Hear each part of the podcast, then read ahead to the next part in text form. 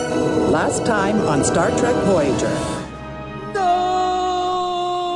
That's right, you can't win because you're on the losing side.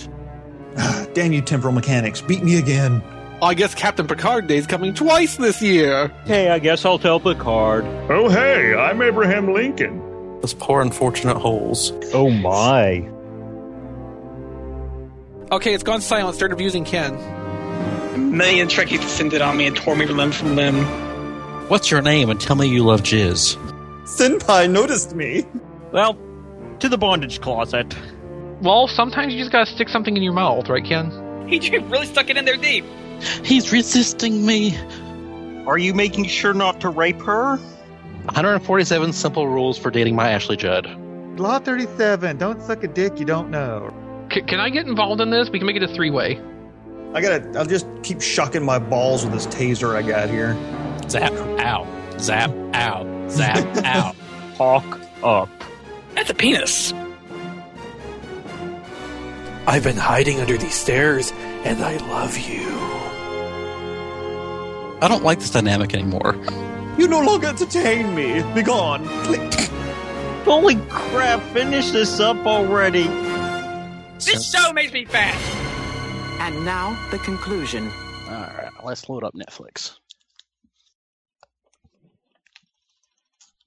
And download some whiskey. You can't download whiskey. Sure you can. Right into your mouth.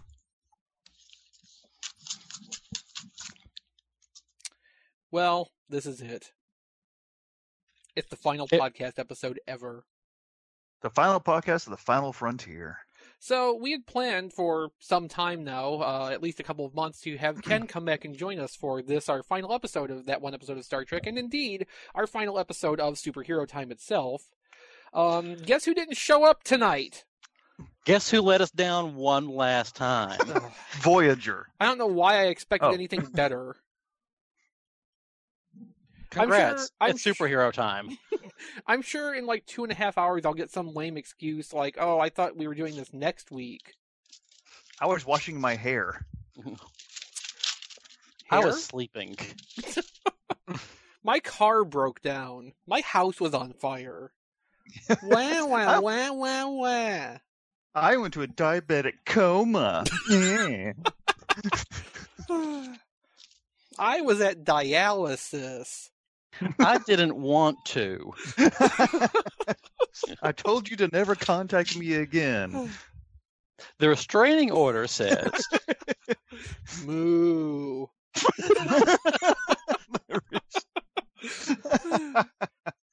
Uh, Has it's been a good run. it? now, No. No. No. We've been doing this for uh, just about eight years now. Our first episode of Superhero Time was on January the 4th, 2010, if I remember correctly. I'm pretty sure that's right because that was also my grandmother's birthday, and instead of, you know, doing anything to celebrate that, I was here with some of you assholes. my God, that's the most sad thing I've ever heard. Actually, it's not because she uh, died two months later. Oh my God. True story.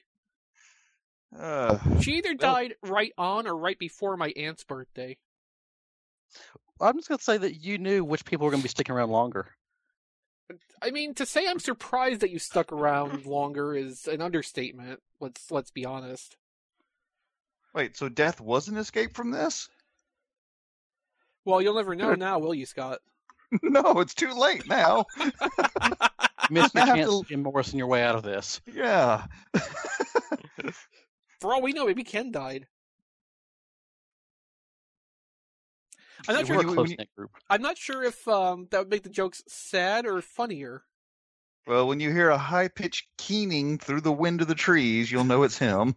Or Banshee. Or Shocker. We need Hongo.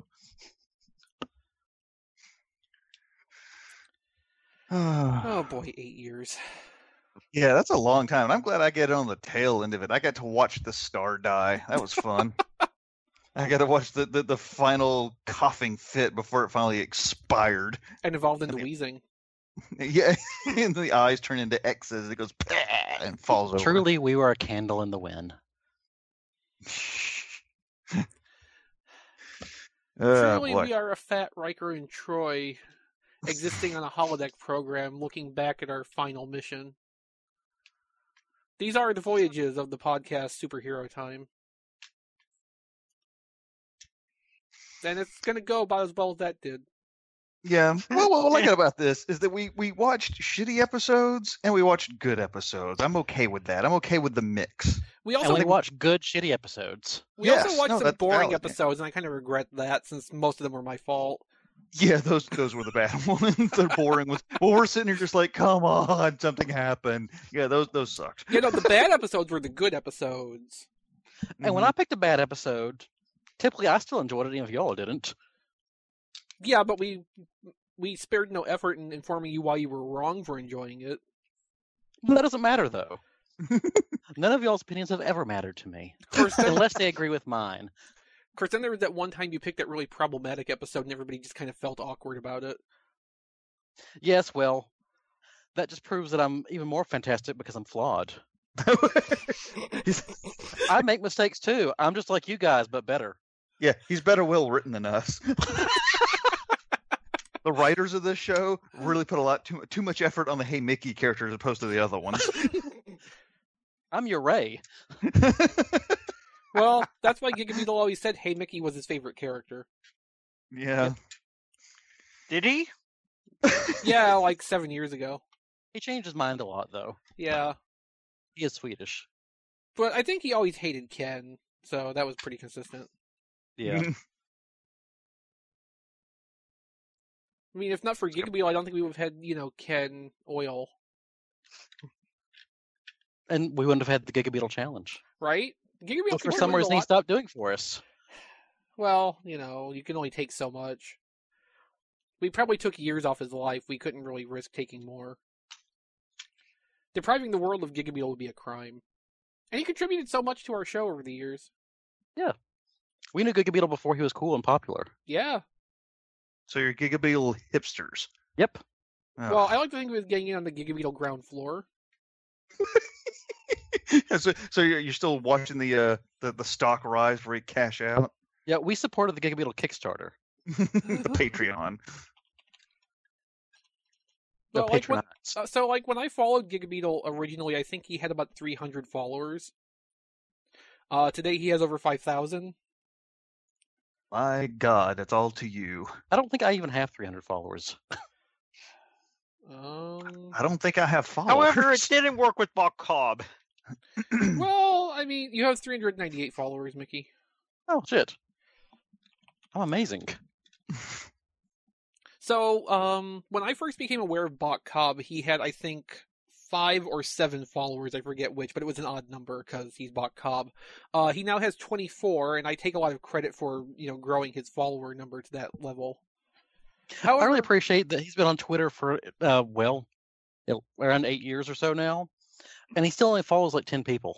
Five, actually. Oh, well, he's cut some back then, or people have blocked him. Hmm. Hard to say. Who would block Gigabeetle? He's never done anything Not offensive. Gigabeetle, Bot Cobb. Oh, Botkov. Oh, yeah. Yeah. Well, that makes sense. Yeah. Because Botkov doesn't care what anybody else has to say. He just wants other people to hear his inanity. Yeah. I'm like, how can he only have 24 followers? Are we sure Bot Cobb's not just a Hey Mickey alt? Because when you put it I that wish way, I was that. I wish I was that amusing consistently. or insane.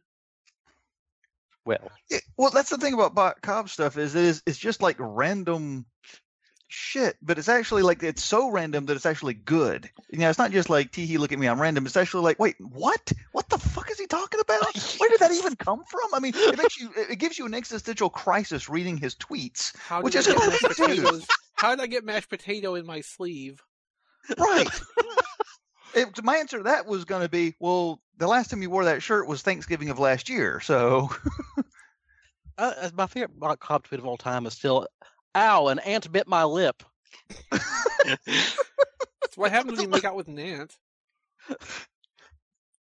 I'm cold, but my ice cream is melting. And then angry sad face. Like he's like, what is he angry at? yeah.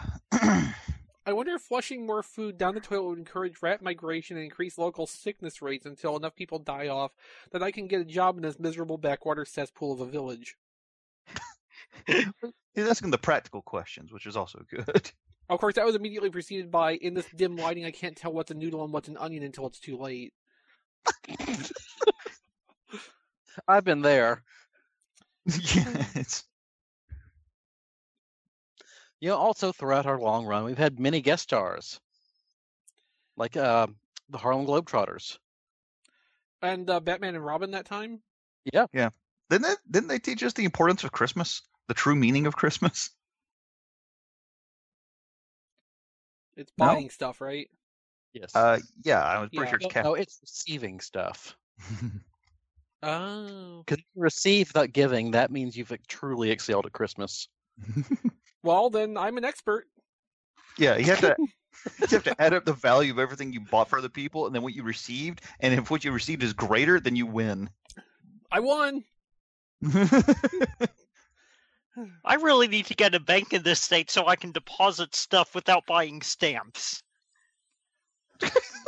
Yeah, yeah, Let a book club tweet. yeah, yeah.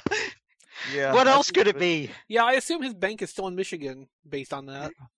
God. Well, maybe not, because his bank's address changed.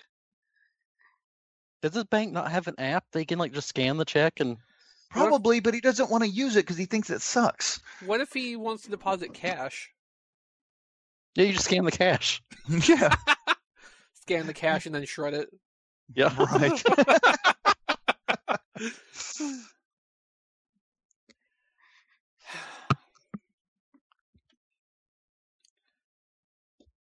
So in the uh, last ten minutes that we've been killing, just you know, talking about the history of the show, Ken still hasn't showed up.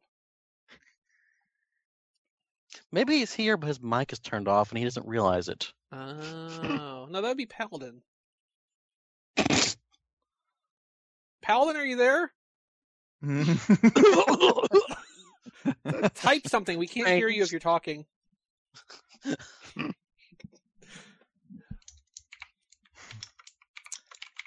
Let's bug Paladin and ask him to step on for a moment. Um, he's not signed on He Skype should- either. He should be here to. s- what? he doesn't have a microphone, but he's here. Oh.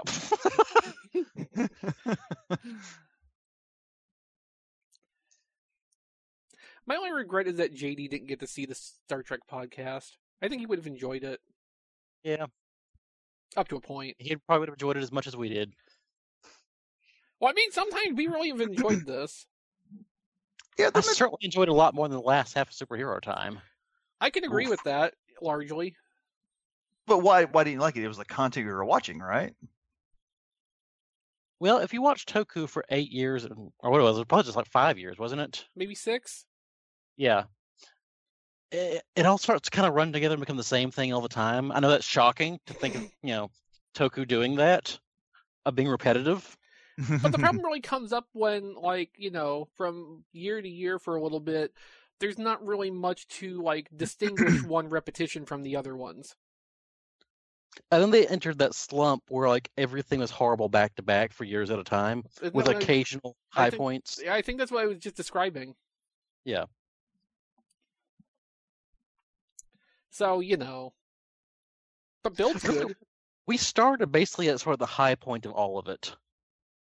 Yeah. you had to Well- watch it die before your eyes. The only the only way we could have started at a higher point is if we would have somehow been able to start with Goanger.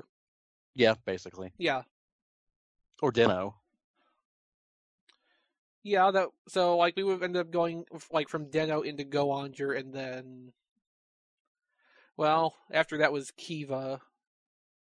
Huh. I don't know if we would have survived Kiva and Decade back to back.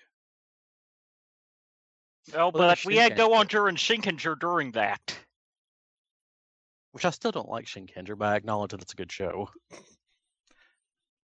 Shinkenger took until they introduced Shinken Gold for me to really like catch on with it.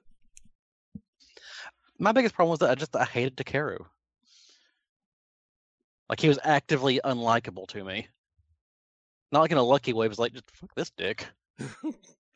Yeah, but he was that way to everybody, so Yeah, but like just I maybe wonder a question like why doesn't everybody leave his stupid ass behind? ah. Well, they can't, he's the boss. Then they can quit. Or fire him. Or get uh, the real red to show up. well, no, you have to wait and hold out for the last arc of the show for that. Not that it wouldn't have been interesting if that was there from the start. But, you know, they'll they'll never do that because Toei and Japan and girls. Yep. Well, of course, I wasn't here for any of the Toku stuff, but at at least as far as Star Trek goes, I couldn't realize that so much of Star Trek is exactly the same. There wasn't a whole lot of variation in a lot of the stuff, so it kind of actually makes me appreciate Discovery more because it's so different. Yeah, and just think that comes back uh, this weekend, right? So uh, we won't have a podcast anymore to even discuss it with. So enjoy. Oh, I'll still be shouting at the computer with y'all not connected. right? Yeah. Y- you could always replace this with alcohol, though, so that that works out. Yeah, just you know, draw little faces and paste them on the bottles. Right. This is my new friend Jim. Jim Beam. this is it's my friend Tito. Oh, He's vodka. There's my bud, light. and you know, et cetera, et cetera. No, you get, This is Bud what Light, it you get Bud Light in the can.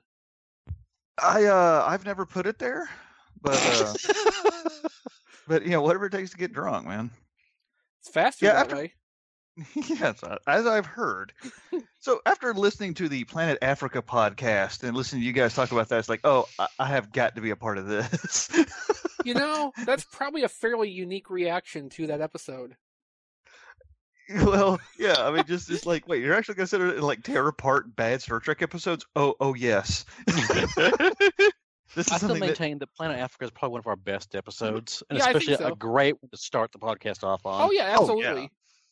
No, I think at some point we probably did toss around the idea of starting with that one episode of Voyager, since we were calling the show that one episode of Star Trek. But that just seemed like it was, you know, like spoiling the ending, literally. Well, it's more Mm-hmm. in our nature to deny what we should be doing. Yeah. And I'm pretty sure I don't even I don't know if we talked about this, but I'm pretty sure I made the realization very close to s- the start of doing this that whenever we would get to the point of the natural end of the show, that's when we would do threshold because there's really no other way to end this on except for the most infamously bad episode of Star Trek ever. Oh, arguably. and it i- it is living up to that expectation. Yeah. Oh Yeah. boy, yeah. Yeah. So this is episode 100. We will be wrapping up the podcast after tonight, and we have watched Threshold, that one episode of Voyager from season two. You know what I'm talking about. Yeah, that one where Salamanders. they Yeah, the one they turn into salamanders and it's you just know, weird. Ken, salamanders.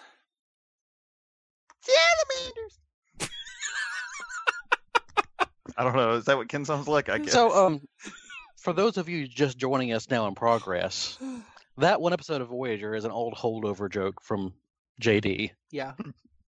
being that if you say to anyone, "Oh, that one episode of Voyager," nine out of ten times they're gonna guess the one with the salamanders. Yep. Yeah, the, one- the one where they go warp 10. and that makes them evolve into salamanders. Well, way to give away the ending. Yeah, not feeling too guilty about it. Jeez, Scott. yeah. Next thing you'll be telling us there's a purple space Hulk in Star Wars. God damn it!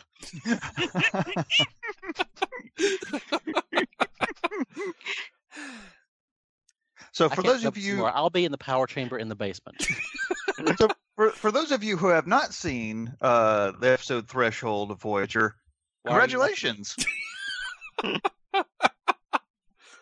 and that that's all I wanted to say about that. You've You're made- doing all right in life. Yeah, you've made better life choices than the rest of us. Yeah, yeah. If, if there's ever a moment you need to consider, like if you're doing better than other people, You are. I mean, just the experience of having seen Threshold at some point in your life is not necessarily a mark against you. Because at this point in season two of Voyager, it still wasn't like flat out that Voyager was a terrible show, because it was still pretty early. And, you know, when Threshold was first run, nobody could have known how awful and stupid and just, you know, audience insulting the whole exercise was going to be. The thing is, that Threshold is bad beyond just the service badness. It's also bad because it's a terribly written episode that doesn't really hold together narratively. Right. It's just sort of a, a train wreck of things happening Mm-hmm. for for no fucking reason. Which really makes it a good analog for the podcast as a whole. Yeah.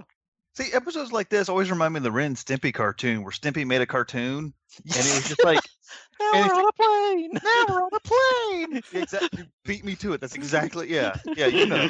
And that's what this episode is like. Now we're doing this. Now this is happening. It's like, oh okay, I guess we're just along for the ride here. All Is right. there a plot going to happen anytime, or is Yeah. this the Empire Strikes Back scenario where things just happen back to back? right. I mean, I guess it's fun if you just kind of like don't blink and have your mouth gape open and go unconscious, but This is yeah, kind of, this is, yeah, it's kind of like if you take the last 20 minutes and the first 20 minutes of two parts of a two part episode and put them together and just represent that as an episode. It Yeah. Does, it does kind of have that, like, bridge of a story issue going on. Oh Jesus, Webb! Can you imagine if this was a two-parter? this was the payoff with salamanders. Imagine if this story was drug out over two hours. Yeah. No, This yeah, this was a, cl- a season cliffhanger, so you had to wait like you know all summer to see how it got resolved, and this is the best they could come up with. So, okay, so if this had been a season ending cliffhanger, what would have been the cutoff point? Uh, probably the I'm first sa- time Paris dies. Yeah. Yep. Or would it have been, like, right after he came back to life? No, no, it would have been better to have the character die because that that way you would wonder, well, surely they wouldn't kill one of the characters, then you'd be reading all the stuff, you know, like a TV guy going, oh, he's he's gonna be here for the next season, like, oh, well, he can't be dead, and then you'd be talking about it to your dumbass dorky friends all summer about it. Except this is Voyager, and they won't be competent enough to do the correct cliffhanger ending. That's true. they would do it when he uh, falls down uh, from the table in the mess hall. Like before you see the blue veins on him, he say, "I don't feel good." He fall down, then say, "To be continued." Dun, dun, dun. it could be food poisoning. he could have a gluten allergy. So the other thing that's shitty about this episode, as all the things you just mentioned, but also contradicts existing Star Trek canon and makes no sense in the context of Star Trek as a whole. On top of that, it contradicts existing theories like of evolution. Yes, actual science it contradicts. Right, that they did have in the mid '90s, so they have no excuse. It contradicts basic human body anatomy. Mm-hmm. Mhm. I don't know what you're talking about. this fucking episode. Like how how is he allergic to the water in the coffee? well, maybe we He's should get made mostly of water. Well, maybe Neelix used raw water. Yeah. yeah, he, he he is an ugly bag of mostly water. He's allergic to fresh water, not salt water. There is water in the air. Brackish coffee then. Yeah. Stagnant coffee. the beans are just brewed by being in a peat bog for a couple hundred years. And the only reason Balana's fine is uh, because of the redundant organs. Yeah, she lost two stomachs drinking that cup of coffee. Your mom has redundant organs. She's got multiple penises in her. Oh god. Yeah, there's other scenes in this is like why didn't they uh, okay. So even in this we'll, we'll get to it I'm sure. But like even when he's dying, they know it's happening and no one comes to see him. And in any other Star Trek, like the captain will be down there and like his Oh, Okay, wolf who will would be there. who would? This is Tom Paris. Well, I know, but there's still people that like, you know, might show up at least to laugh at him. That's for their money back. Bitch owes me twenty dollars. yeah, I don't know. I don't know. This whole episode is just an absolute train wreck, and it is. Look, it He's the deserves type every of bit. Where they don't have to listen to him. Mickey, why don't you drive tonight since it's our last show? Hooray! Oh, fine. Mm. All right, so here we go. And as we go, Paris is going very fast in a shuttle. Um, he's cranked her up to warp seven, and he starts blabbing some nonsense about the transwarp drive is going to engage. And I'm questioning, what, so they put the engine from the Excelsior on the shuttle? How is that an upgrade? yeah, it's got more complicated plumbing. It didn't even work on the Excelsior. It didn't even take them back in time and crash on ancient Earth. I do We'll like the never back find of his the ancient China. I like the back of his headrest has blinkies though. What are those for? I wonder. Like, what do you adjust on the back of a headrest? They're Uh, lumbar inertial support. stabilizers. There you go. They hold your bowels from evacuating. They stabilize them. God, I wish I had that. That'd no, be awesome. inertial stabilizers. They're not intestinal stabilizers. Oh. Although an intestinal stabilizer sounds like a great idea. hmm Almost as much fun as Tom Paris dying in a shuttle explosion. Yeah, so as he cranks her up to warp 10, um, the nacelles rip off and he blows up in a fiery death. All right, good episode, guys. We're done. Which that would be a super great way to have a cold open. But no, surprise, they're in a holodeck. Thanks for resolving all the tension. Emblada helpfully informs him that he's dead. So you Okay. know that episode of Next Generation, uh, cause and effect. How would it have Mm-hmm. been Mhm. if they had the cold open, have the Enterprise blow up, and then immediately jump to the earlier part of the time loop, and you know have them cruising in like nothing had happened, and then go go to the credits. Yeah. Yeah, Yeah, let's build up tension and then destroy it needlessly. Good job. yes. So as the holodeck program shuts down, the question I'm immediately faced with is what are Balana and Kim looking at during the simulation? The outside of the shuttle. Like, are they like floating in space, just like next to them? I think they're Uh, standing in space, but yeah. or is like the, the holodeck just centered and projecting around pa- uh, Paris? So like, do they see a shuttle sitting there in the bay, or is it like just got a wall of hologram in front of them? A wall of hologram in front of them. So a hologram.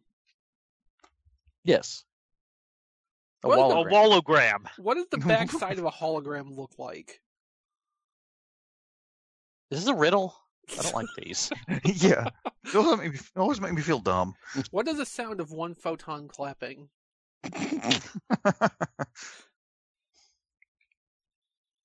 But we do get some. in- Yeah, go ahead. No, go ahead. No, I was just going to say that I do like the next scene just because we get to do some uh, high quality insulting of uh, of Neelix. I just don't like the way the uh, the shuttle explosion thing was put together. Because like, if I had been directing that, I would have made sure to include uh, Paris falling on his ass when his chair disappeared. yeah, 'cause he is sitting on the ground like nothing around him. Yeah. So so yeah, not only did did they like take away the shuttle and all that stuff, they took away this chair he was sitting in. What a bunch of jerks! I might have even gone as far as to not just have him fall down, but have the force of the simulated explosion fling him across the room. Funk. Perhaps with uh, with Torres and Kim in the background, and their heads just turn as he flies by. They're fairly uninterested because it's like the sixth or seventh time they've seen it happen. It was really funny the first time. Now they're just kind of getting bored with it. That's just sad. Also, in a more realistic sense, when Torres says at the end of the cold open, "You're dead," I really feel like that should have been followed up with again. Just like Okay. to give the impression that they've been doing this for a while. This isn't their first attempt. Except, judging from what they talk about, uh, the, this is a problem they solved in a month. Yeah, we'll we'll we'll get to that part. But uh, first, Right. uh, it's kitchen time. Yeah. So the trio is in the mess hall uh, discussing how they're having a hard time with this whole warp 10 problem. You know, this It's just- thing that physicists have been wrestling with for probably 50, 80 years, something like that. uh, probably more than that. Ever since Warp got started, they probably have been working on it on, on this. But they've been studying it for about a month now, and they're just a little flustered by the problem of why isn't this working? yeah, they act like the college students working on a thesis is how they're acting. gosh, I know if we just put a little bit more time into it, we can figure out this whole warp 10 problem, you know, on a starship in the middle of fucking nowhere with no resources or scientists. This is like maybe that's supposed to make us think that they're really smart, but really it's making us think they're really stupid. This feels like the Silicon Valley of Starfleet right now. it's all marketing. Yeah. They, they don't have a product. They know how to market Warp 10. That's what it is. Yeah, we have our marketing campaign down. Now we just need to like bring in some focus groups to figure out what we're going to sell. exactly. Uh, I'm in California. That's reality here. Yeah, we are, or we already know what we're going to sell. Now we just need to figure out how the heck is it going to work. Mm-hmm. That- you really don't have to figure that out at all. It doesn't have to work. You just have to sell it. Yeah, it's, uh, look Yeah. at look at Mighty Number Nine. Oh, jeez. I'd rather not. Warp wow. Ten is Mighty Number Nine. So as the trio is discussing their problems, uh, Neelix saunters up and says, "Hey guys, what you doing? Need a little help? I am need Neelix." to be in this episode too. Which, e-, actually, I think Neelix is kind of the high point of this episode. Uh, I agree. Because he's in that sweet spot of um, trying to be helpful, but no one really- really likes him. but he kind of is aware of it for like, one of the rare times, like, uh huh, yeah, fuck off for a second. yeah, and he has to do that patient thing where he kind of swallows and goes, "Okay, I know that I'm not in Starfleet, but I can still help you. You still have to treat me like a person." Yeah, he does this like has this take this deep breath and talk inwardly for a second, so he doesn't murder everybody. Yeah, that's giving him shit. He's like, "No, I get that. Just let me talk for a second. So Neelix's idea is, well, I lost a warp nacelle once, and it was caused by something tearing off the warp nacelle. I don't see how that applies here, Neelix. You fucking retard. I know that. It's an example, a simile, a metaphor. No, Neelix, it's not exactly what we're talking about, and you're an idiot. You have spots. Although this does seem fairly emblematic of uh, Starfleet training and you know critical thinking processes, if this does not apply one to one to the situation we're dealing with, it has absolutely no bearing on the problem we're trying to solve. Yeah. So a smash cut to three seconds later, and Kim goes, "Hey, wait a second! I've got an idea." No, it's it's worse than that. It was Paris. Well, what if the nacelles are coming off the shuttle? No, even better. What if the shuttle is coming off of the nacelles? Thanks for reframing it, you cocks. So all this was predicated, though. He does mention, and this is the only mention of this, by the way. This whole episode is predicated on the fact that they found some new form of dilithium in an asteroid field last month. So that that was the that, that was the whole thrust of this entire episode was that, and they just gloss over it in a single sentence. Yeah. Yeah. So they've discovered dilithium, like zero sugar or something. It's stevia version of Ninety three octane dilithium.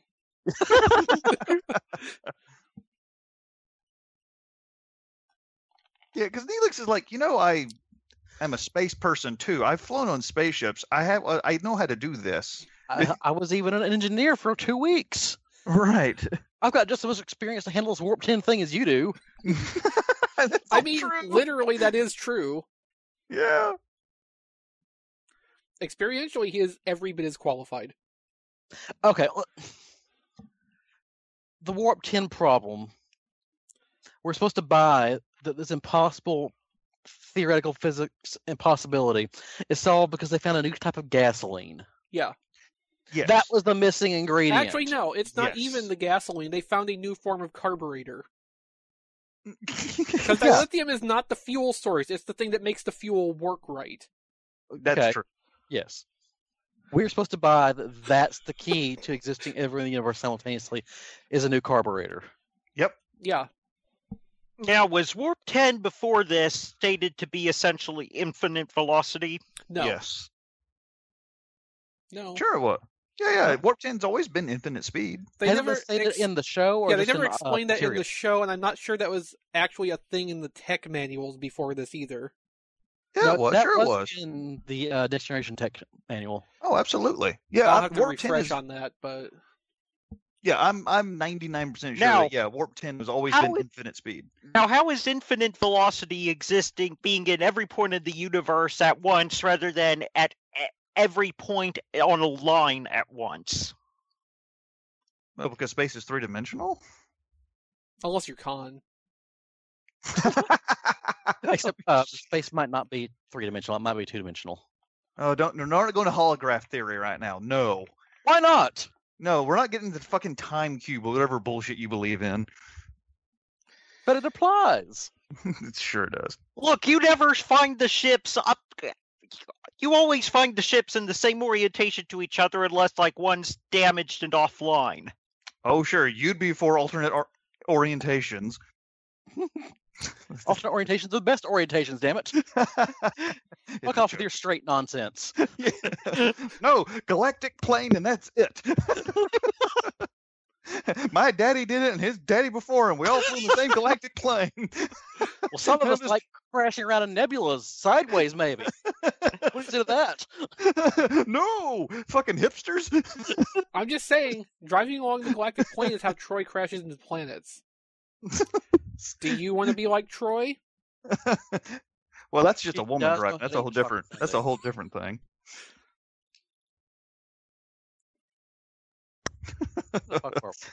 Also, Balana, being the engineer who you know should know mo- most about warp theory, is sent to go get cookies for herself, and then Neelix takes her place and figures this out, and she comes back and she That's a ha problem. ha ha. Okay. Well, first of all, uh, Belana's not really an engineer. She's like a garage mechanic that somehow filled the role.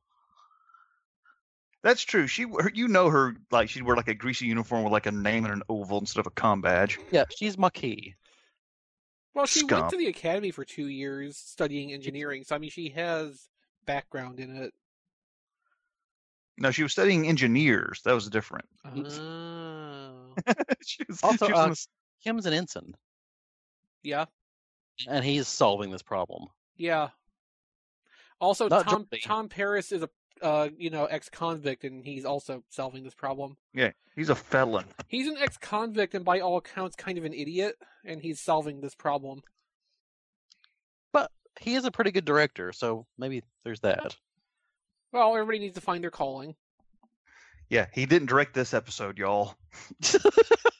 Well, how would you have had time having to you know go through all the prosthetics?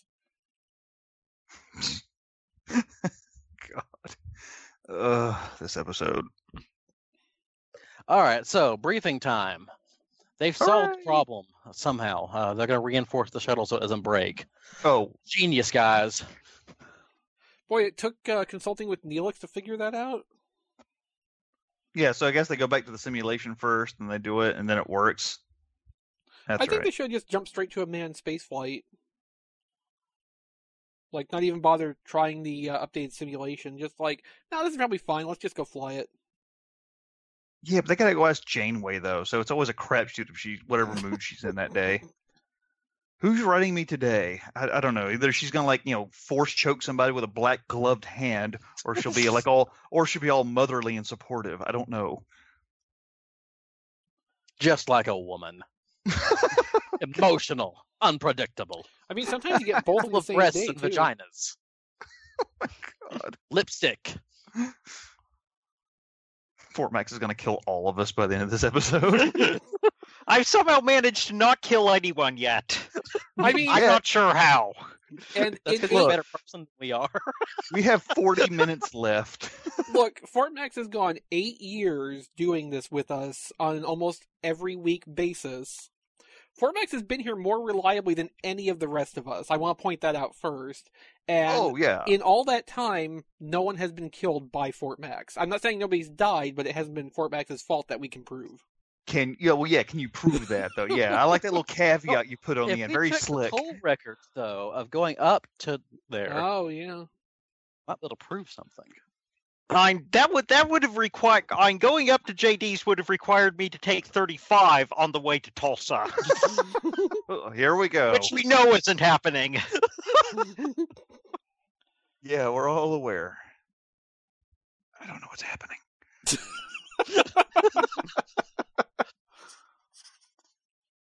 All right, so um, Janeway's meeting here. Uh, she basically pats on the back of, "Good job, fellas! You solved this impossible problem that was thought to be just science fucking fiction, but you did it."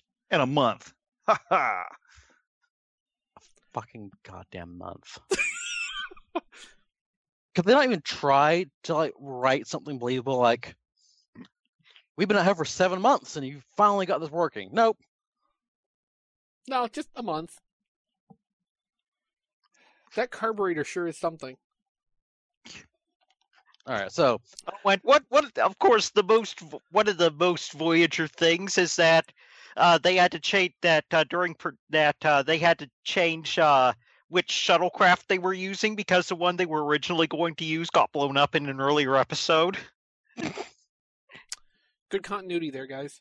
it's always been Voyager strong suit. Uh, blowing up shuttles, yeah. Yeah. And, fi- and firing photon torpedoes that they run out of all the time. They keep firing them full Remember, spread. they launched with 53 photon torpedoes. Yeah, you know, you'd figure somebody would have written that down somewhere so future writers could reference it. Nah. Although one thing apparently they did keep consistent with more or less was the uh, crew complement as people were killed off during the course of the show.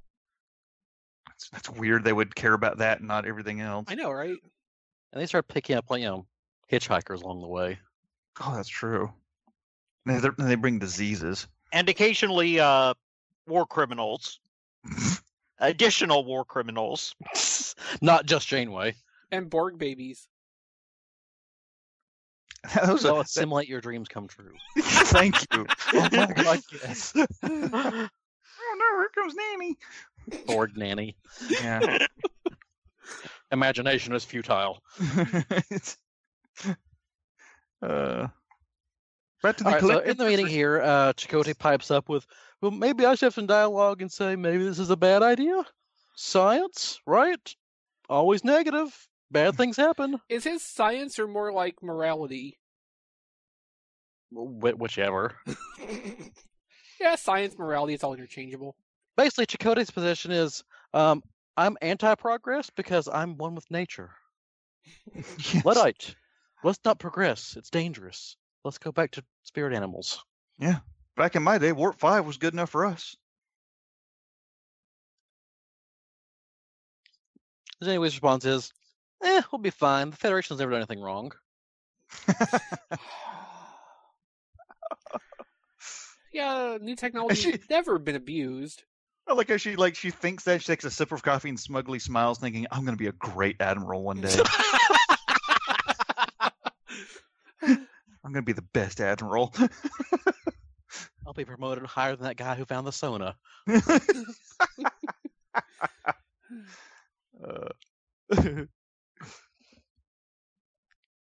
Uh, so she says there's no way to put the genie back in the bottle, even if you rub them the right way.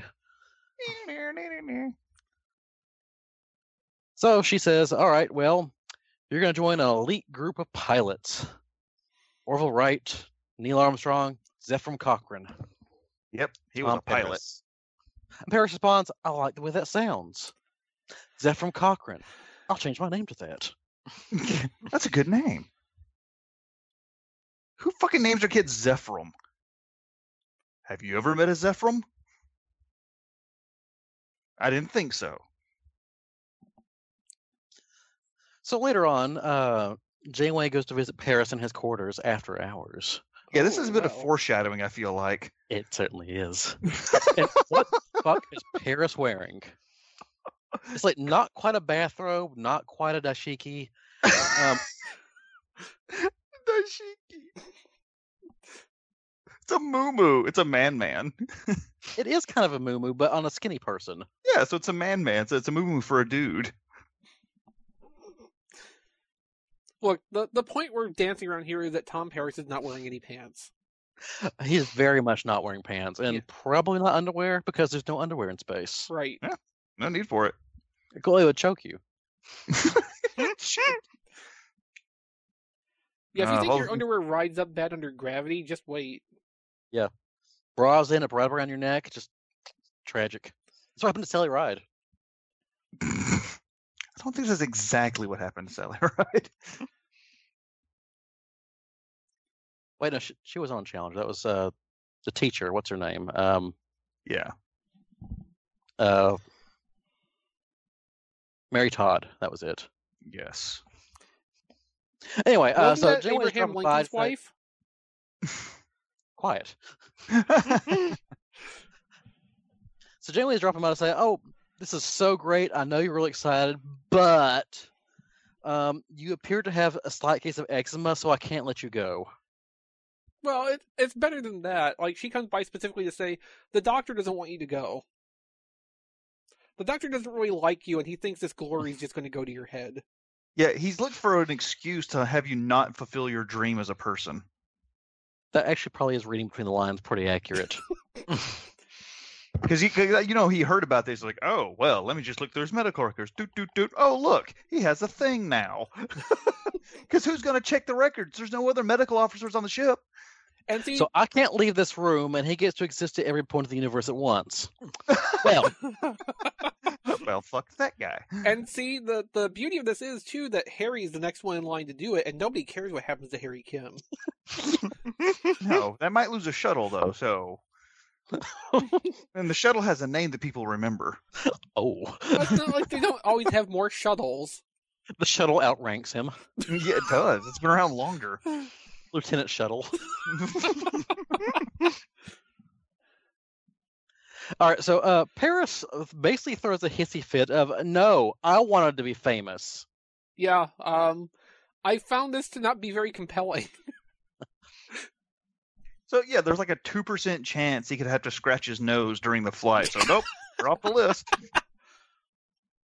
Well, that eczema, it's really active. You might have to scratch yourself while you're doing important calculations on the L cars, and we just can't have that. I mean, like this this hissy fit, his tantrum he throws about this. I really wanted Janeway to just get up and slap him. Push him down so his robe goes flying up. No, nobody needs to see that. His Taishiki. Yeah, because basically, I mean, he only tries to steer it to like, "No, this is about my personal growth and my redemption arc." like you can almost see that Janeway roll her eyes, like, "Fine, I'll go along with this Well- being written this way." What I don't like is like he's like, this is my flight, and then Janeway has the audacity to get all offended. But what do you mean your flight? Well, considering that he's the pilot, he's the one who came up with the idea, he's the one that's been working on this. Yeah, it kind of is his fucking flight. I don't understand why Except she. That's Oh not a that's not a Starfleet thing to do, though. Starfleet is working for the team. God, Oh, There are no individuals in Starfleet. We're Only all the a collective. yeah, we're only a collective, right? Deep Space Nine taught me that. See what Janeway should have done is like, I can't let you take this risk. That's why I'm doing it myself. oh my god. Well, see, it's been so long since I've seen this episode. I was trying to remember how she even got tangled up in it because I remember there being two the Salamanders and Janeway was one of them, and I remember kind of like the, the basics. Like, wait, how did that happen to her? But Yeah, you know, well, if this that's a was- whole other kettle of bad writing we'll get to. If this Oh, was yes. like season five or onward, it would have been Janeway in the shuttle. oh yeah, Well, or seven of nine. Both. Yeah. Then you have had like a half Borg salamander.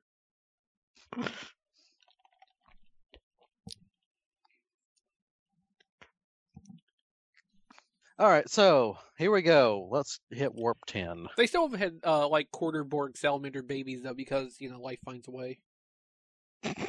no, Machine finds a way. All right, so Paris is accelerating up to speed. He's slowly stepping on that gas pedal.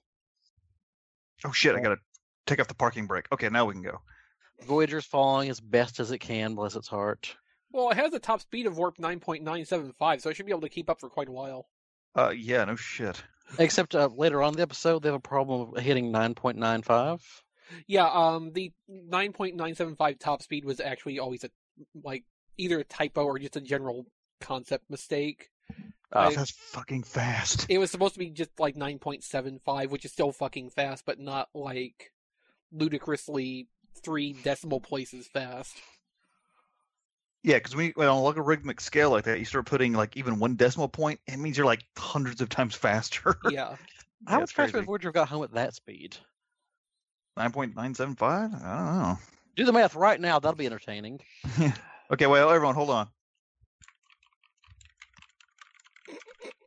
ask Wolf from Alpha; it probably knows.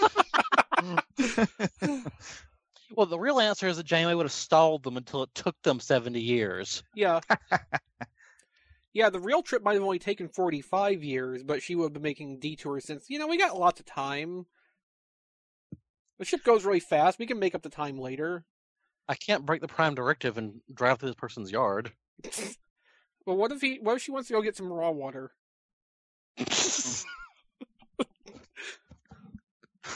She just scoops out deuterium and tells people it's raw water. 'Cause it kind of is in a way. It's- I mean, Tells you without all the filtering. right? It's the simplest substance there is. I mean, fucking deuterium's a type of hydrogen. Yeah.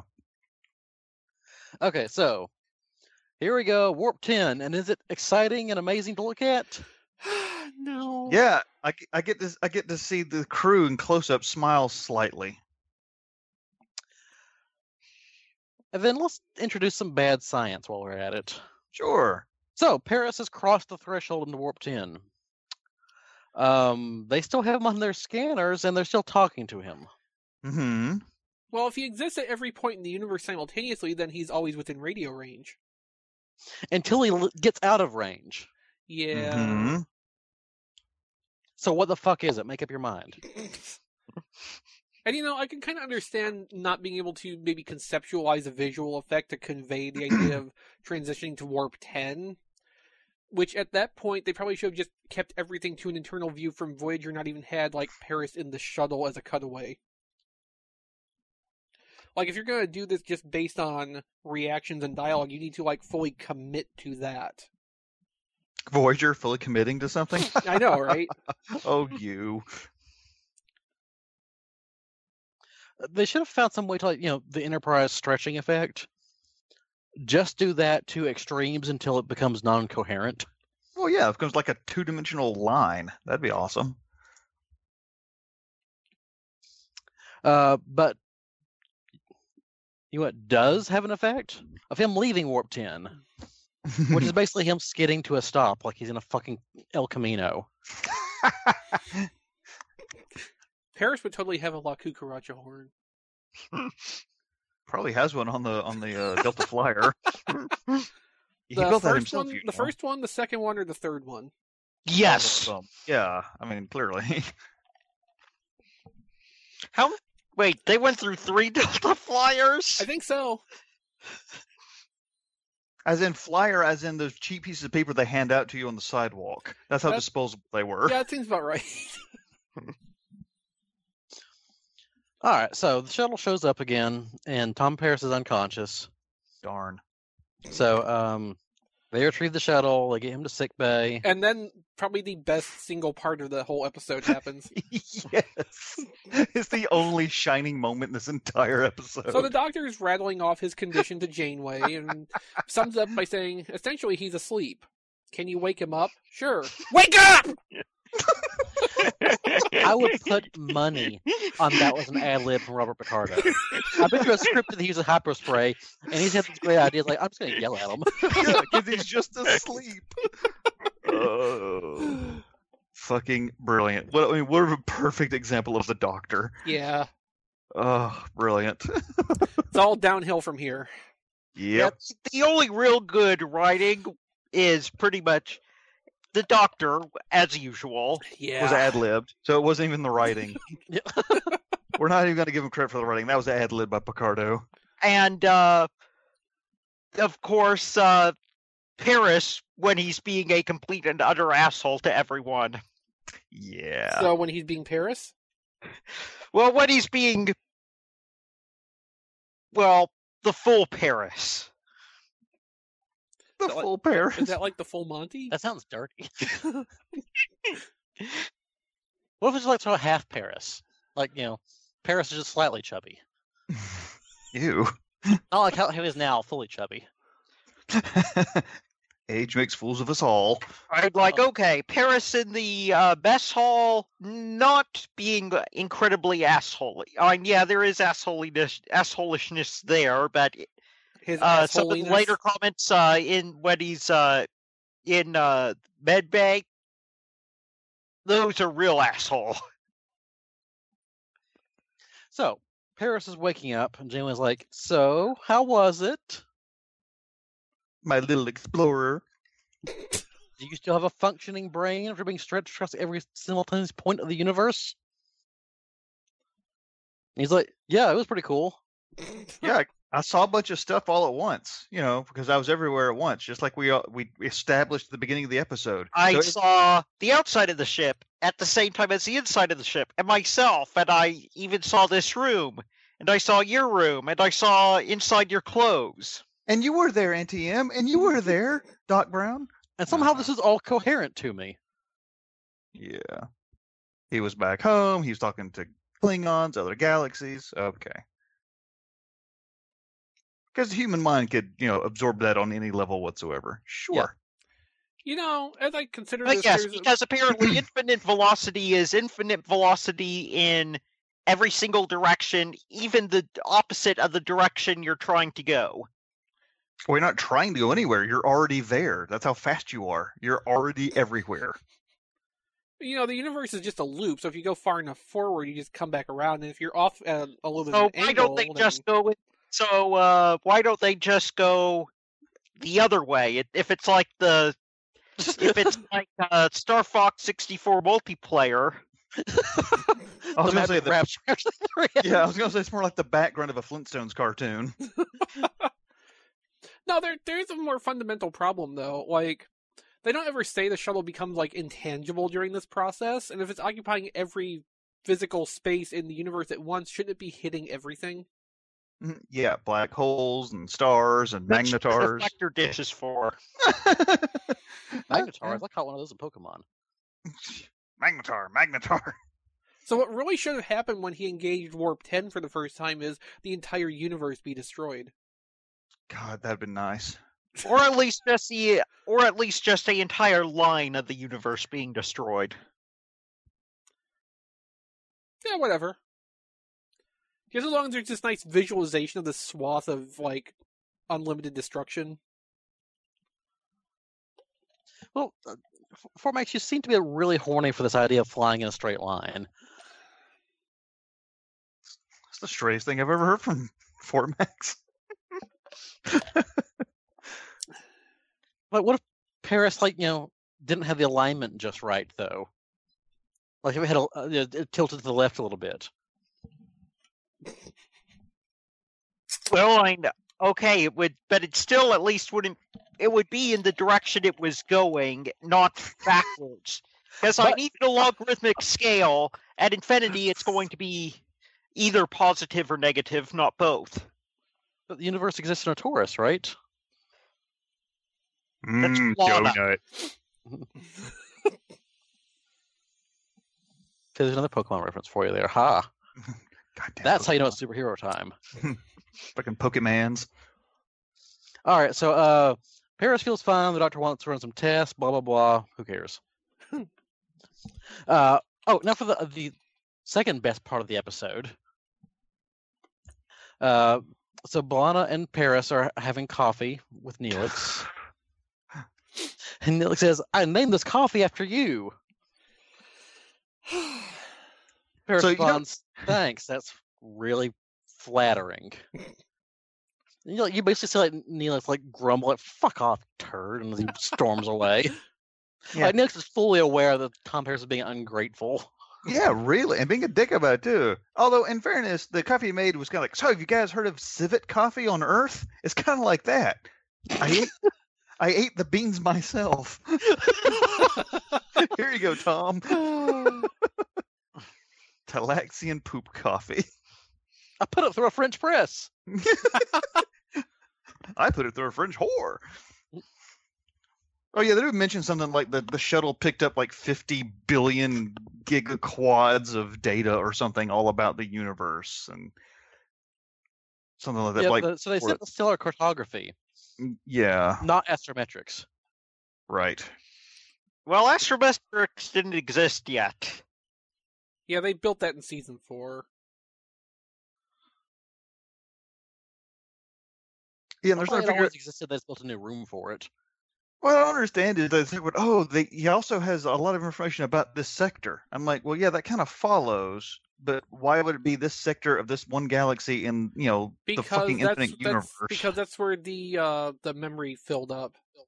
I guess. He didn't bring a b- big enough SD card to take all those photos.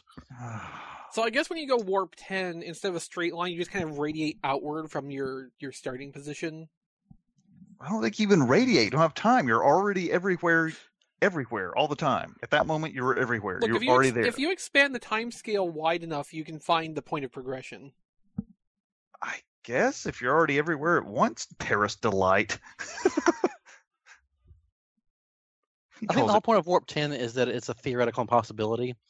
There is no ramp up to it. Once you cross that point, you're already it's already done. Yeah, you're there. It's done. It's happened. Yeah. Boy, they really shit on Neelix this episode. And science. Yep. Don't forget science. and the art of writing. and narrative structure. All right, so Paris sips his coffee and says, "Hey, this tastes like shit."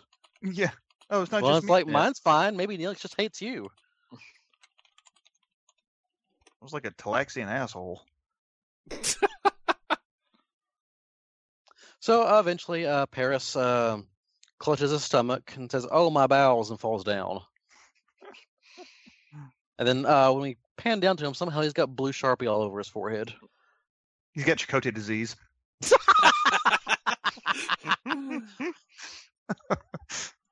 It's communicable. Oh shit! Quarantine the ship. We're all gonna become boring.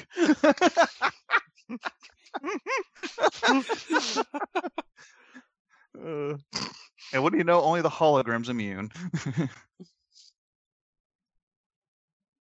yeah, the doctor gets another snarky ass comment in here. Yeah, so like, they get him to sick bay, and like the doctor's like, "What the fuck did he eat?" And Solana says, "Neelix's coffee." Oh well. I'm I'm surprised he managed to survive at all, or it's a miracle he's still alive, or something like that. Jesus, you never even had his coffee. Shut up. No, but he's treated the victims. All right, so let's bring on to the bad science here. He's having an allergic reaction to, To what do water. You say The water. In the which, cup. Specifically, the water that is in the coffee, not the water vapor that is in the air or the water that is him, Seventy-five percent of his body.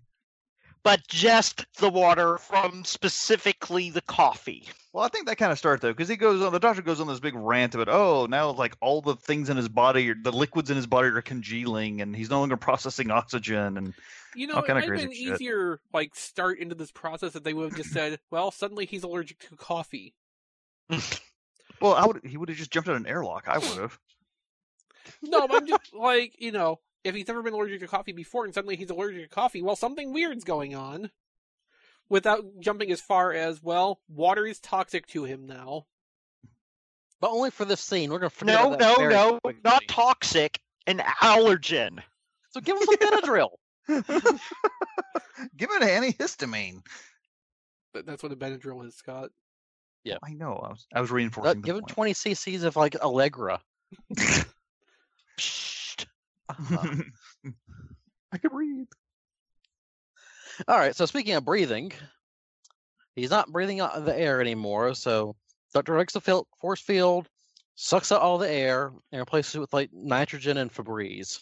because somehow he knows exactly what the mix that he uh, needs to breathe.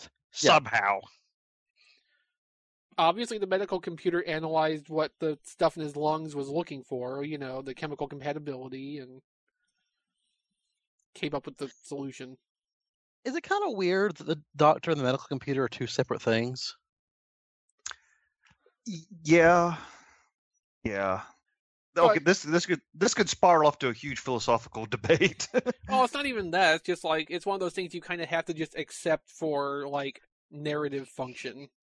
yeah, I'm not. I I could see them being two separate things, but like you think that he would at least have direct link to it. right.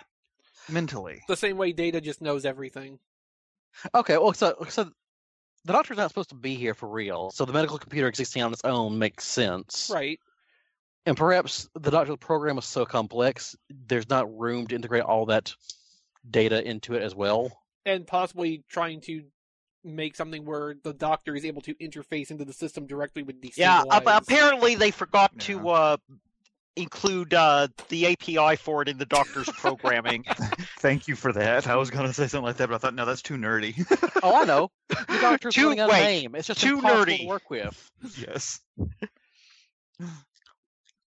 Are you are you saying that a comment could be too nerdy for this podcast that is about Star Trek? Well, no, you you know, you're to- again as always you're t- completely right. I'm just used to using the term. Oh, I'll just use an API to get that information, and then people looking at me like I grew a third leg. So, yeah, I I I forgot just where say I zoom in was. and enhance, and I'm done. Yeah. All right. Um, so what the hell's going on? Paris is grunting and making constipated faces, and they've like dribbled some glue on his forehead and painted it like veins. Um. um. It's a lot of drama about medical stuff. He's blathering. The doctor's like, whatever. It's medical science. Yeah, I need to know what happened on that shuttle. Give me all the datas. All no, the Data's on the notos. other show that's not on anymore. But you can see him in the movie. Ooh. So Paris is dying, he thinks, and so he wants Kes to kiss him. and she's like, uh, no. Gross. Yeah, I like how she goes. Oh, it- thank God that that atmosphere is poisonous in there. Thank God, I have an excuse. Also, like creepy. Paris wants the two-year-old to kiss him. no, Well, you that's got to do it. nothing new. That was all season one. Well, then he's got to do it The now. Lost It's gotta- He- he's got to do it now, or it's going to be like you know necro in a few minutes too. So Which I guess that love triangle is more of an acute triangle since, you know, one of the segments was so much smaller than the others. balls.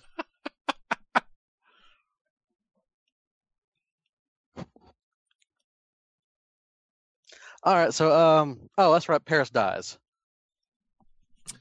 Okay, good show, and guys. oh, they re- they were and then they removed all the uh, air from inside the force field and deactivated the force field, and somehow there isn't any uh, sudden decompression with a bunch of s- tape with a bunch of stuff flying towards the uh, maybe they just, towards the uh, just now unsealed vacuum. maybe they left all the carbon dioxide in and just removed the other stuff.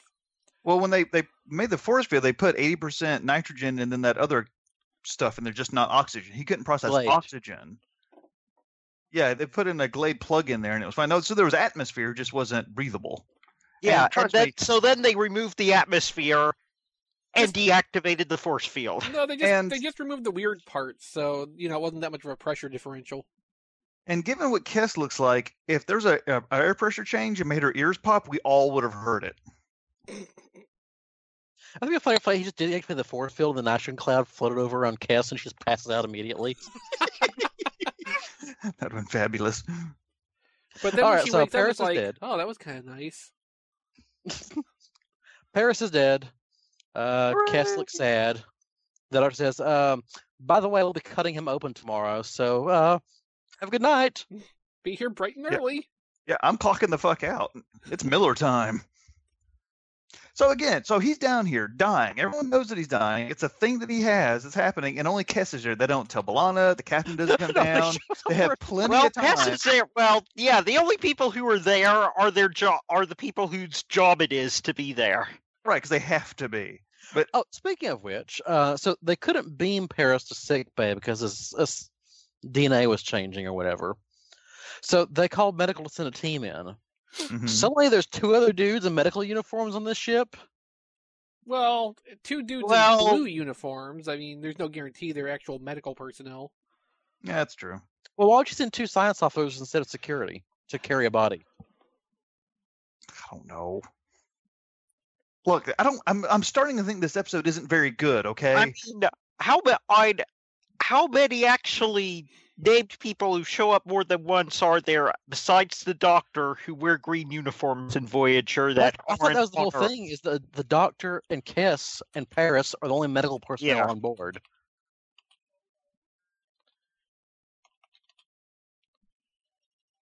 Because apparently went out into space with like a family doctor, and whoops, we lost him. All right, so um, But yeah, I kn- ju- you do not see many non-doctor green sh- uniforms on this. no, for a science vessel, Voyager does not have a lot of science officers. Nope. to be fair, it was pretty much on a uh, shakedown flight. Well, that's true. It would be mostly gold shirts then at that point. I don't even know if it Yeah, was a they're- shakedown flight as such. It was just like a quick trip to the Badlands to uh, go find Tuvok. Three hour tour. Right. they were on a side mission to pick up a new party member. And yeah, and it's not. Yeah, this was just okay. A quick thing. This wasn't part of what what. This wasn't part of any extended science. Uh, Yeah, that's why they had one doctor and one nurse, and they both died when the when they and got no counselor. Yeah, so at this point, again, because we're going to be out a few days. and Starfleet's got us set though. Okay, we have all these ships. Uh, who do we need to go to the Badlands for this dangerous mission? Oh, we know a long range science vessel. Okay, we're not going to send like an Akira class or anything like that that can actually hold itself in a fight. No, no, no. We're going to send a little Intrepid class. It's fine. Its strengths will totally match this mission parameter. Idiots. Well, the doctor is uh, doing his homework in the dark when he smells something. Is somebody barbecuing on the ship and they didn't invite me? Yeah. Sounds like, is that Korean barbecue? Wait, do I hear the Beastie Boys? Well, in Star Trek later, yes. So uh, he starts exploring the sick bay to find out where is this mystery phenomenon coming from. And apparently, it's from the corpse he left lying out on the table. Well, it has been a couple of weeks. It's starting to smell. yeah. I- I guess Voyager does not have a morgue. You know they can solve warp ten in a month, but it takes them a while to figure out what to do with the dead body. Yeah. They don't have a replicator big enough to stuff it into. They just like shove it into a shuttle and just tow it behind the ship, like a wagon. Bring out your dead. I no. Here, here's the thing. They need to have a uh, bot. If they put it in a shuttle, they're not going to have a body tomorrow morning to uh, run an autopsy on. Problem solved. Yeah, but you get all those dead bodies out in space, you're gonna start like you know attracting space sharks, and it gets really gross. But how are they gonna find their way back to the Delta Quadrant if they don't leave a trail of breadcrumbs? Dead crumbs. Gross. Or in this case, chunks of hair from Tom Paris. yes, a surprise, he's alive, and his X Men has gotten much worse. so he scratches his head and pulls out a handful of hair and holds it to the doctor and says, "What is this?" That's the that's doctor hair. looks at him face lo- like, "That's male pattern baldne- baldness. I recognize it." Don't worry, it's not fatal. It you know maybe to your love life, but so at this point, Tom Paris like evolves into a Time Lord. Because now Yeah. he's got because now he's got two hearts. Or Klingon. Yeah, he could be becoming Klingon. I like mine. Mine was nerdier. So what's going on with Paris? What is Well- going on with Paris? who gives a shit? He's changing rapidly. Oh, third puberty. The mystical third puberty. Yeah, he's losing hair in all kinds of weird places now. He has no hair where he had hair before. I do like that you went with the myth, mis, with the mythical third puberty because the second puberty is kind of interesting. well, surely you know about second puberty. Is this like a Hobbit thing or second breakfast? Lambus bread? no, no. The, the second puberty is what happens when you uh, go on HRT after first puberty. Ah, I see. Well, then third puberty be about menopause or something, right? Look, I, I'm just saying, I like the second puberty a whole lot better than the first one. Yeah. Understandable. Well, liking any puberty at all is probably unusual because puberty kind of sucks. Well, maybe, maybe maybe it is better the second time you go through it since you have a better idea what to expect out of it. Right. You're prepped for it. You're like, okay, yeah, I know what's going to happen. You know where all the good jokes are now, and you know, Mm-hmm. you know when it's a safe time to get up and go to the bathroom. you know, and you have that very fun dream that you need a paper towel afterwards. perfectly natural. The paper using a paper towel for that seems kind of rough. Well, I guess we Fair know how enough. Scott likes it. Uh, Sometimes I go down to like to a sixty grit, you know, 'cause that's nice and smooth. That's about, Anything that's above- about the consistency of the toilet paper I have. You gotta pull That, wood chips that out of it. sounds like the uh, whatever don't you? cheap ass Kleenex that they have at work. See, that's why you need to work at a place with nice Kleenex, like I do. Yeah, that's true because that's like your industry standards. So, well, my nose at work, it's like a dream. it's like just honking right into a baby's stomach. I've I'm done glad that you- before. It's pretty nice. Uh, That hesitation was beautiful, by the way.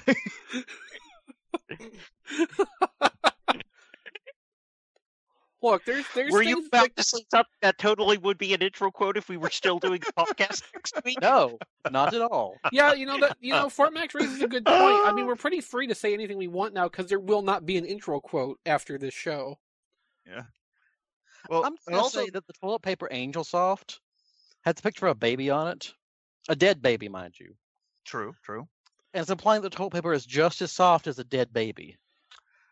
Which, especially after they start to liquefy a little bit, they are like buttery smooth. It's the toilet paper is just like wiping your shit on a baby's corpse. Which is why I always buy that brand now. So this is why I've been friends with Hey Mickey for like almost thirty years. That's why Uh, I've been friends with Hey Mickey for probably going on ten years. and now we've got tenure. You can never get rid of us. Uh, Yeah. Ah, where the fuck were we? Um, exit. I think I think I think Eric Trump is about to contact some bad guys. Okay, so the doctor is going on and on about like you know, he's growing organs and atrophying them and and blah blah blah. He's becoming erratic, erotic. No. erratic. Erotic, so erratic. the thing that kind of like bugs me here.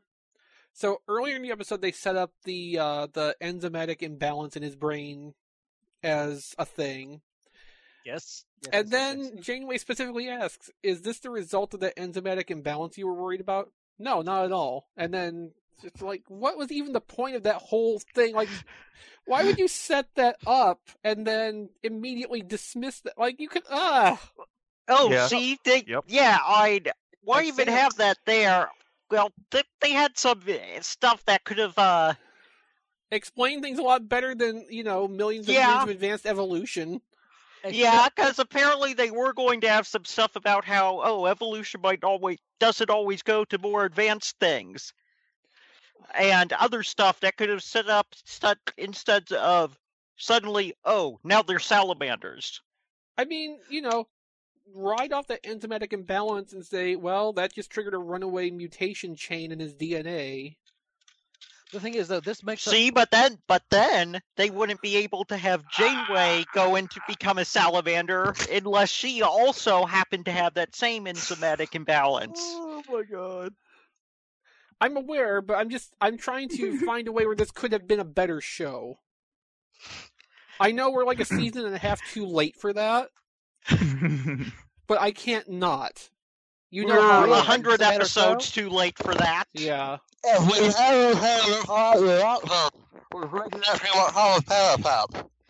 Yeah.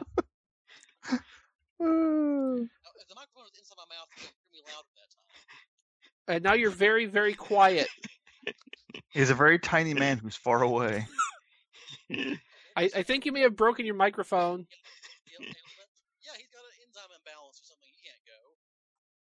Well, he's saying it's not that thing's fault. And I was like, no, I made that shit up earlier. Hey Mickey went warp ten. Now he's everywhere around us. We're not hearing him through the headsets anymore. He's everywhere around us except for close to his microphone. Yeah. Um, I wonder if he can hear us. Uh, I don't know. I think he may have broken his headset a little bit, putting it in his mouth. Mouth. Well, Mickey's Ugh. gone. Uh, I assume he's in the process of evolving into a salamander. He will return in a couple days and then take Fort Max with him to also evolve into a salamander. Congratulations, Fort Max. You're now Janeway. But with a guy?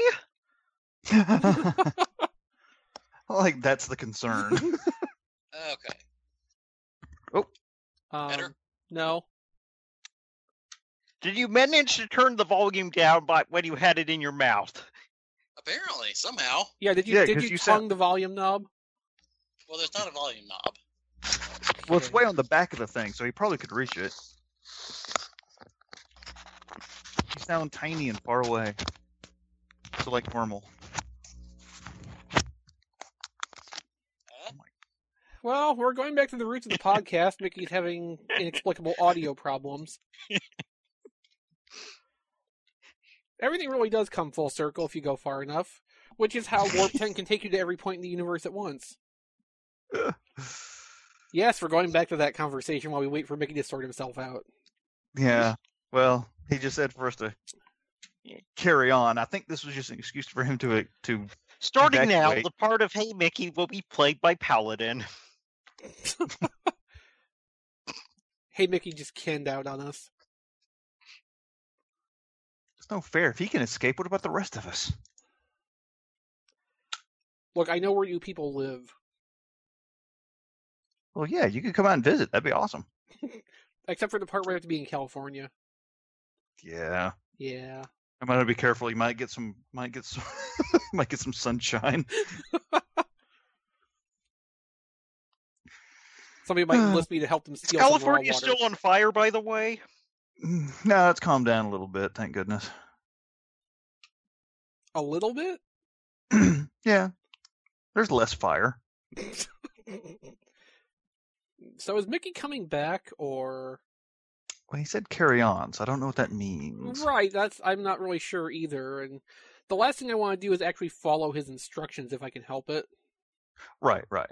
Well, I mean, So if you he's can all- instructing us to carry on but he also thinks he's going to come back, I'm all in favor of just like stalling this out until he comes back so that he has to pick up right where he left off when he uh inadvisably put his microphone down his throat. I think that's actually the problem. He swallowed his microphone, and what we've been hearing Oh is my he God, attempts you're to right. regurgitate it. Okay, what about now? There you go. You got it out. I figured out what it was. You What was swallowed it? your microphone and then had to had to hawk it back up. No, uh, the foam on the microphone part got wet and was blocking noise. Oh, so you Tried to took pull the, it out. Yeah, you took the foam off. It was all worth it. It's not superhero time unless something goes stupidly wrong. yeah, I think I said that a couple minutes ago. I know, but I'm saying it now, so it's better. Oh, okay.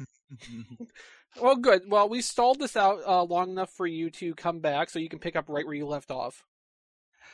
Okay, so Janeway visits Paris, and he looks gross, and she says, "Yes, you're disgusting." Wait, no, no, no. You're you're skipping over a very important key part of this episode. Yeah, let's rewind it back into the 40 minutes and try this again. Oh no, it's just like two minutes behind. There's like this little interstitial scene. Well, then what is it? It's the okay. Well, it's really because it's right after Tom Paris comes back live, and they start Get getting in- to it. And then look here, you. I don't think you really have any largesse to push people forward on plot. So yeah, we have uh, we have ensign Eric Trump, who's like in some secret compartment in, Oh, uh, in Lord, Voyager. Matt. Yes, who's sending a message to the Kazon, trying to give them the secrets of the warp ten. Well, That is the first they have most to go get a completely- carburetor. Why is that scene there? It has nothing to do with anything. Because there's a subplot this season about that person betraying Voyager to the Kazon. But it has nothing to do with this story, and doesn't advance the story of the Kazon either. Well, they're reminding It's you to that it's- remind you that hey, it's this going guy on. is still this traitor. He's still a traitor. Neelix eventually kills him, so it's okay. What? It feeds them coffee. okay.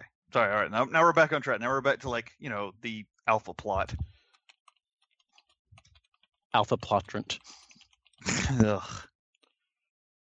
Yeah. So the doctor is saying stuff like, "Oh, his DNA is rewriting itself, and I don't know what to do." Okay. Does this have anything to do with the thing before? No. Can you stop it? No. Good job, Doc.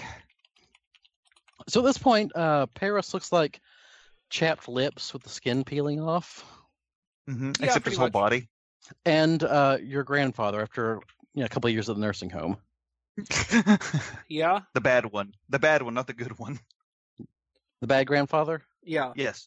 Okay. In the in the bad in the bad home. uh, Okay. And for some reason, Paris has involved one eye to be blind. Because that's helpful. That's how evolution works, y'all. Ah. I thought it was the third eye that was blind. Ugh. No, it was. You're thinking. Uh, Can you kick semi-truck yourself from the soundbite. call for that? I I can I can split the difference and kick all of you from the call. Oh no! Please don't do that. Not in the briar patch. That's where the Sona are. Also, they went to the effort to make it where the side of Paris's head pulsates. I didn't notice that until just now. There's like an air bladder or something making the, the side of his head pulse. So, um, Gross. has the doctor officially diagnosed this as evolution yet? No. Okay. Well, let's just go ahead and address it. We already know it. Um, this is not how evolution works. By Well, any and, and the stretch, doctor the says imagination. as much when he does explain the problem. Well, the doctor seems to imply that um, ultimately that this is the natural course. This is a natural course of human evolution is to evolve into a salamander. Um, It's not Um, written especially well. Big surprise, I know. Uh, but like the underpinning of it seems to be like this is a possible path of evolution to take. But that's, a not how meaningless evolution state- even works. Yeah, that's a meaningless statement. You know, it's just such a. Evolution works by gradually adapt uh, or keeping the traits that are beneficial, and the ones that aren't beneficial die off. Well, in Tom Paris's case, all the non-beneficial traits were being Tom Paris. It was more You- evolutionarily advantageous to be a salamander. yeah, you know what? You cannot argue against that. that is incontrovertible. But what is the Oh, environmental? Is that even a word? Yeah, incontrovertible. Yeah, it means you can't be controverted. Yeah. Have you ever been controverted? I didn't think so. Well, I had a rental car once. No, was it was it a controvert? Yeah. Was it con- con- was it controvertible? Did you like the hair, whipping th- the wind whipping through your hair? Oh yeah. Now I do like I do like this scene though. Is he's like yelling and bitching at Janeway, like just because he's gone crazy.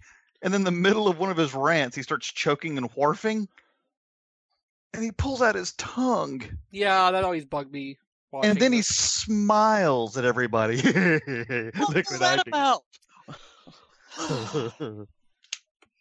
And so I guess like he's just keeping his tongue in his mouth for safekeeping for the rest of the episode. Oh, No, I, Uh-oh. no, I think uh, that's Hmm. just the actor trying to pretend he doesn't have a tongue. Well, maybe he shouldn't have opened his mouth so much.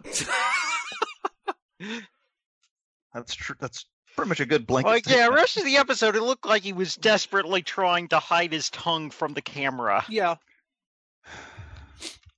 And it worked so poorly, you question why they wrote it to begin with. Uh huh. I'm like, it'd been more believable if he did like the whole like, look, I'm separating my thumb from my finger trick. He's sitting there like on the ground, like holding his feet like a toddler. It's so weird looking. But they Yeah, got he- him in some. He does seem to be taking a decline in, uh, you know, his mental capacities. I know it's hard to Yeah. tell. Okay, now one thing I love about how terrible the scene is here is that the doctor and Cass are like, science, science, medicine, doctor. Yes, medicine, science, doctor, doctor. And Paris is over in the corner going, help me. And they're like, what now? Yeah, Oh. can't, you, can't you see we're busy trying to figure you out and how to save you? I am trying to write a medical paper on you. I can't be bothered with your bedpan.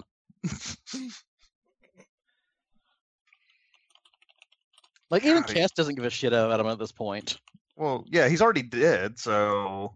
She's just got that look on her face like, oh, this is fascinating. This is absolutely fascinating. I don't. Has Balana even been down here yet? At this point, we haven't even seen Balana come down here yet. No, but this is before they started hate fucking, so. Oh, okay. That's at least a season and a half away, I think. I see. Something like that. This is before the writers realized that they had to ship some characters together. Yeah. You know that I, I would normally like disagree with your use of that terminology, but in this case, it's just that's pretty much what it is. Because they're on a ship. Get it? Yeah, I I get it. Ugh. See, it has two meanings.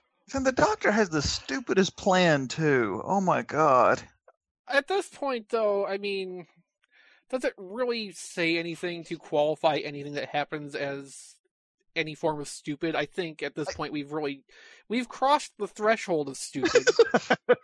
we are now at stupid factor ten. And- Where stupid exists at all points of the episode simultaneously. Yeah. No point is any more or less stupid than any others because it's all stupid. Yeah, see, originally the beginning of the episode was not so stupid, but when they crossed the stupid threshold, it retroactively went and turned the rest of it equally as bad. So you know, Ugh. I think that's how the JJ verse happened too. the doctor's plan, um, which I'm not convinced he actually believes is going to work. I think he just wants to do it anyway. Just to see if it see what happens. See what happens. As uh, he wants to use an extreme amount of radiation to melt Paris's DNA away and leave just the good bits left. You know, like So- when you get a, a box of uh, mixed nuts, and you just like pull out all the Brazil nuts and throw them away. Right. Well, you use an atomic blast to blow out just the Brazil. yeah. This is like and hope that somehow the good DNA, and then somehow naturally the good DNA is going to replace all the DNA that isn't there anymore. Because the DNA that is now liquid goo. yeah, that, Right. yeah, that's uh, that makes sense. This is like extreme chemo. I like to think that if this episode would happen like another three or four seasons later, instead of firing anti-protons, it'd be Nanoprobes. anti-chronotons. Oh no, nanoprobes. Uh, well, that too, yeah. Oh yeah, yeah, nanoprobes, yeah. Nanoprobes using That chronotons. have the nanoprobes programmed to restore the DNA to its original state, Using Foreign chronotons. technology. which makes more sense than what they do here. Yeah. Yeah, and Th- like this the is- doctor says, Then they haven't- just oh, we kill all the DNA, we kill the DNA, which somehow uh oh, the cells are going to be just fine. This plan is like, you know, you've got a Subway sandwich, and it's got mold That's not on good. some of it. And you're going to cure the sandwich by getting a handgun and shooting off the mold and letting the rest of the sandwich fill back up again. Yeah. I'm on board. when I when I get onions on my sandwich, that's how I deal with it. So the doctor also says they have an hour maximum to actually like carry out this plan before there's not enough of Paris's DNA left to even try. Uh, bear that in mind as it flies directly in the face of five minutes later in the episode. mm-hmm. So they wheel Paris down to the engineering in uh, Neelix's old lung tube.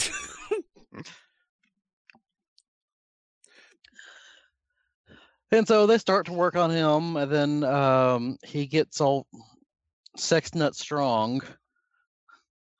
Uh, Paris must mate. and he busts open this duranium, tritanium, old chewing gum composed tube Mm-hmm. kills everyone in engineering Mm-hmm. and then escapes into the ship, which conveniently can't track him because he sh- shot up the panels or whatever. He shut the monitors at the computers, which blows up the computers. Yes. Just And like also- in DS9. Right. So again, it's one of those things where there's this action happening and we don't get to see any of it. Uh huh. Well, no, we get to see a little of it. Because that's when I when I watch when I watch TV. No, we, we when I watch TV, I want to be told what happens on the screen. I don't want to be shown what happens on well, screen. no, 'cause but that's you're watching easy. TV and you get to watch the doctor and Kess watching TV while they see what happens. Yeah, they they see that oh, he shot the camera and somehow that's knocked well, and I can understand them having low being on low power because they had to shut down uh like the, warp drive. core. Yeah. So not only do we- we just But apparently that's the only power source that they have. So not only do we get disappointment, we get it secondhand. The warp core is the main power source of the ship, but they do have backup generators. We talked about this a few weeks ago. Yeah, yeah. Yeah, they've got uh, Kim on a bicycle rigged up to a chain. Yeah, that's uh, that's how they fly the ship at impulse power. So again, now that's another thing about this. If we understand now, Janeway just walking around. They have an alien life form, a deadly li- alien life form. So they have Janeway walk around the ship by herself. Uh, she's putting her phaser away.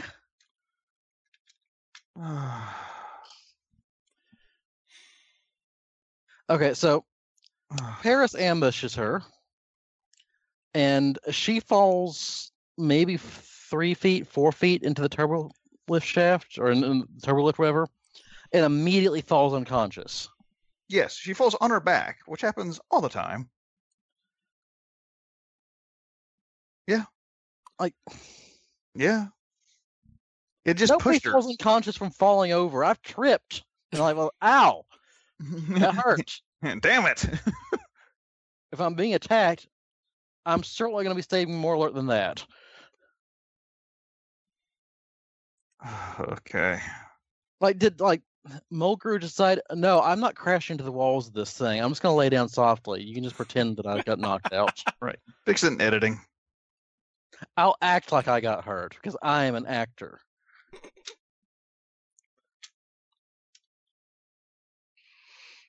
You want me to do my Russian accent in this scene? No. If you were Damn it, JD, Kate, I would that's say not yes. necessary. All right, so Quasimodo grabs his bride. I am not an animal. Drags her uh, to the top of the cathedral of the shuttle bay, and sets off at warp ten. Zoom. Yeah, I like how Chakotay's like disbelief that the, there's a shuttle leaving. What? He acts like it's like the craziest thing he's ever heard. Wouldn't Why leave didn't the ship someone at a lock time the like this. We're door? trying to find Paris. we need every man looking for Paris. We don't need anyone leaving. Yeah. Uh, stupid. And somehow, yes, he can't. You know, Kim can't prevent him from taking the shuttle for some reason. Why didn't they Because, uh, just lock the, door? The tractor beams are conveniently down. I guess they need warp power to work. Or Paris happened to shoot the monitor connected to them. Yeah. Right. Also, I like that uh, Kim comments that someone's depressurizing the shuttle bay. Is that even necessary in Star Trek? Well, Janeway gave the Mm, No. same instruction earlier in the episode, so whoever wrote this thought it was. They didn't even have to do that in the '60s, did they? I mean, yeah, they did. Did they? They didn't have force fields. Oh, okay. Oh god, this episode. All right, so shuttle takes off. Voyager's in hot pursuit, kind of. Tepid pursuit. Voyager cranks up to nine point nine four, is it? And it starts rolling around like a Ford with a bad alignment. So every Ford. Oh, you've driven a Ford before. I see you have experienced it. We do get like half a second though the view of what warp 10 looks like and it looks it's just like rainbow flavored warp speed. Uh, are I'm not sure that that's actually intentional. That that's intentional and not just rainbowing from it being from a composite video. source. That's, that's an, again that's an excellent point. Yeah. because I mean, if that's a warp ten effect, then the Deep Space Nine is going at warp ten in half of the episodes during the opening. You're not wrong.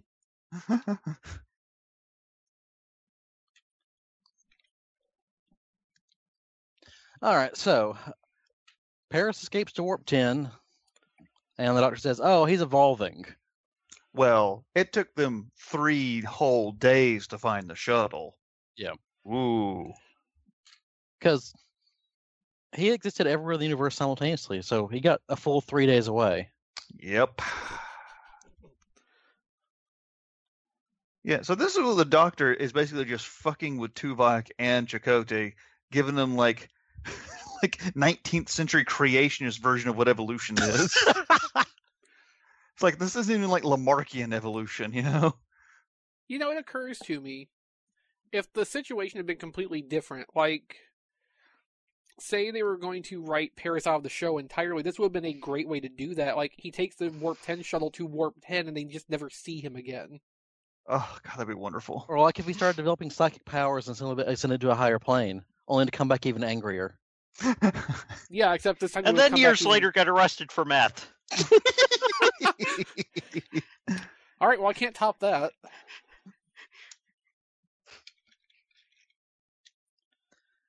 All right, so yes, he is evolved into humanity's top form, the mighty salamander. It's a big salamander though. It is pretty big. It's a big salamander, and they made two of those. Well, actually, they Or- made five of them. Well, yeah, I guess they did. You know, they made, made at least one animatronic big one, uh, another big one that had a, could have a person in it, and they were on screen for how long? And three more little ones they could pull on a string.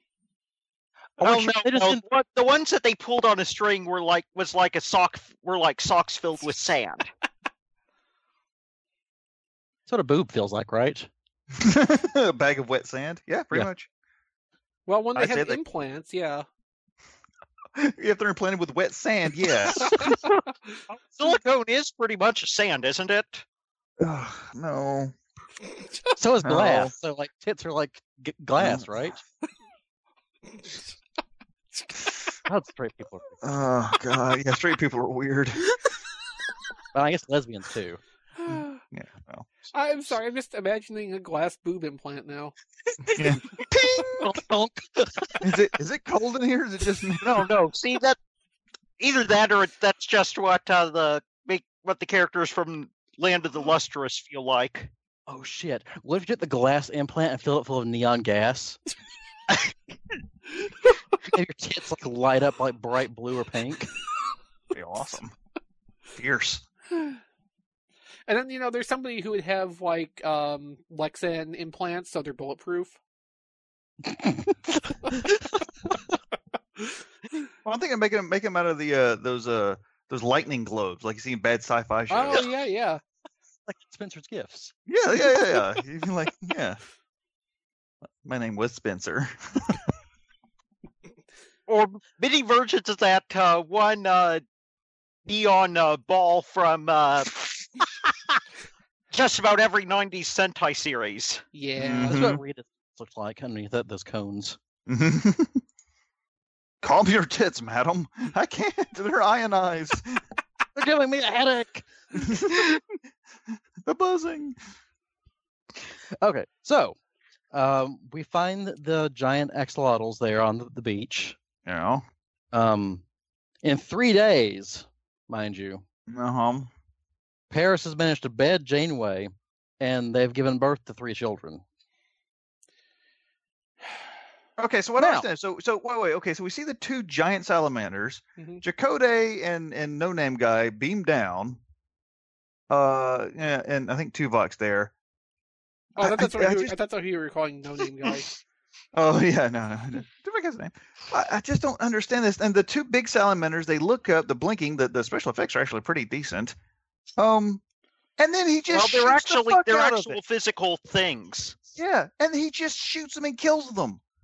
I mean, No, Oh, he there's no stuns word. them. There's, no, there's nothing. He just zaps them with a fucking phaser, but he doesn't know if that would harm them or not. I mean, nothing. And it's Stun not, means even- stun. it's not even necessary to stun them either. You could just beam them up. They're not going to run away. I mean, Yeah, what are they I gonna do? mean- Run? I mean, think about how many phaser stuns Jordy took, and he was fine. I think these can survive one shot each. They have this really kind of creepy things. Like I don't know which one's Janeway. And Tuvok's, oh well, the female one. And Chakotay just looks at him like, you pointy-eared fuck. oh yeah, that's when the three pop their heads out of the dirt. Okay, that's fucked up. It's not even Uh. actually the kids. The, the, the kids aren't even theirs. They just like stopped along the way and stole three children from somewhere. They're Yeah. foster kids. Yeah. Their parents, salamanders, got arrested for dealing meth to kiss. Yeah, they slip into the water right into a trailer home. So, okay. So, Paris evolved into the salamander over what, two, three days? yeah, something like that. How did Janeway catch up to him so fast? Well, she's a woman. She's better at that stuff. Oh, she matures faster than boys. Gotcha. Got Right, it. right. Third puberty. So stupid. So uh, as they watch their children swim away, they sort of look at each other and go like, "Eh, Let them go. They've earned it. I mean, I do not want to like have to deal with that plot point anymore. So let's just let them go. I'd like to see them get child support from us when we're 30 light years away." Tom Paris, deadbeat dad of the galaxy. So let's just make all this even weirder by pushing the magic reset button and putting them back to human. when uh, let's see what was it uh two days and 23 hours earlier uh is when paris would have uh not had enough uh original dna left to be turned back Yeah. Yeah. Transporters. Transporters. They never say that though. Yeah, well, it wouldn't have helped any even if they did. It might have made things stupider. Yeah. see that the problem with that is it would re- require uh the transporter being used to solve a problem that wasn't caused by transporter in the first place Yeah, that's very rare in Star Trek. Mm-hmm. Maybe they used the holodeck to fix it. Yeah, maybe all this they're in the holodeck, and that's just what they they they've hologrammed themselves to look like humans again. I mean, there was that one time they used the transporter to put Pulaski's makeup back on her. Oh god. That's the only that was a incident. pretty good practical effects. That's the only incident that really stands out. so yeah, just just to end the episode on the most awkward note possible, Janeway sits down next to Paris while they're in their you know surgical gowns or whatever, and like, you know, I've thought about having kids over the years. Never figured it'd be with you though. like Cue never laugh track, crossed my freeze mind frame. Ever. yeah, and Tom Paris was like, "Yeah, sorry about raping you as an animal." And she's like, "Oh, how do you know? How, how do you know I didn't rape you?" Well, because she's a woman. Right. Well, as you said, well, some species do it. Well, what about this very specific species of salamander? Oh my god. You know, they actually didn't you know, even address like which one of them actually gave birth. Yeah. What if they're like seahorse salamanders? Right. yeah, Tom Paris kind of coughs a little later and goes, "Pwah!" and there's like an egg that pops out. I won't tell if you won't. Wink. Don't give this to Neelix. He'll make an omelet out of it. Be better than his coffee. Freeze frame, laugh track, end s- end show. Can we end the podcast like that? No. How do you do a freeze frame in audio? Do you like, just like make a noise, make it stutter forever? Yeah, if Ken was here.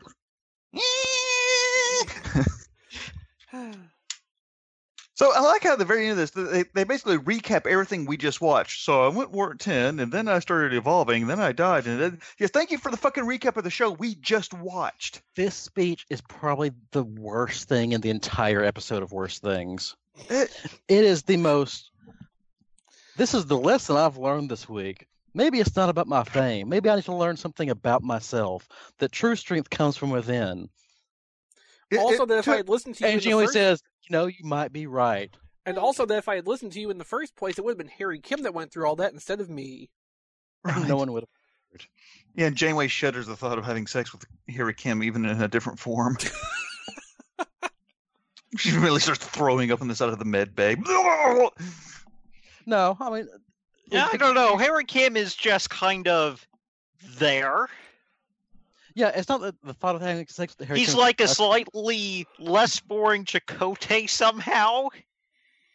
It's more of the thought is just confusing. Like you're suggesting I have sex with a chair? How does Yeah. that work?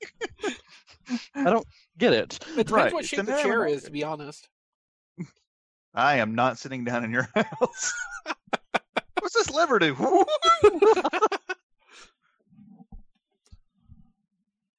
so yeah, the, the very end, the whole wrap up is just ridiculous too. So it is. It was like a snap your fingers and everyone's back to human and everything's fine. I mean, what a fucking reset. I mean, they couldn't even like show the salamander things being on a ship because they made all those they made those sal- those physical prop salamanders. Which probably only look like salamanders in that low light they shot them in. Yeah. But only but I those have to be some of the most complex props for things that were on screen f- less than a minute. Yeah. They I Oh, wonder wasted what all that money for that. I wonder what else they used them on. I, I'm sure there like there's like some documentary they did, like you know they borrowed them from some other. no, no, they were made for this episode. Oh, that's terrible. Well, I mean the writers are expensive, so when you have to make the choice between writers and props, The audience wants spectacle, not writing. yeah, nerds. So there it was. That was that one episode of Star Trek, Well, that one episode of Voyager. which also, is that also was Star that one episode Trek. of Star Trek. Yeah, that was it. Yeah. That was all of it. We did it. We won. We beat it. We beat Star Trek. Did we? Did we? Or did Achievement Star Trek unlocked. beat us? Well, considering I never want to watch Star Trek ever again. Right? It's just kind of a shame that like, Uh, Until we- next week. yeah, until next week. that we- we didn't end the podcast with like uh there being like an evil clone of XV from another podcast. I And, like- am the evil clone of XV. I've been here Yeah. for eight years. And then like we we find uh, and he is from another podcast. Yeah. we find a disassembled retarded version of Scott on a planet. No, Is that- we no is that we just planet have Scott. Earth? Uh, I we we already got the uh, gender swapped for Max.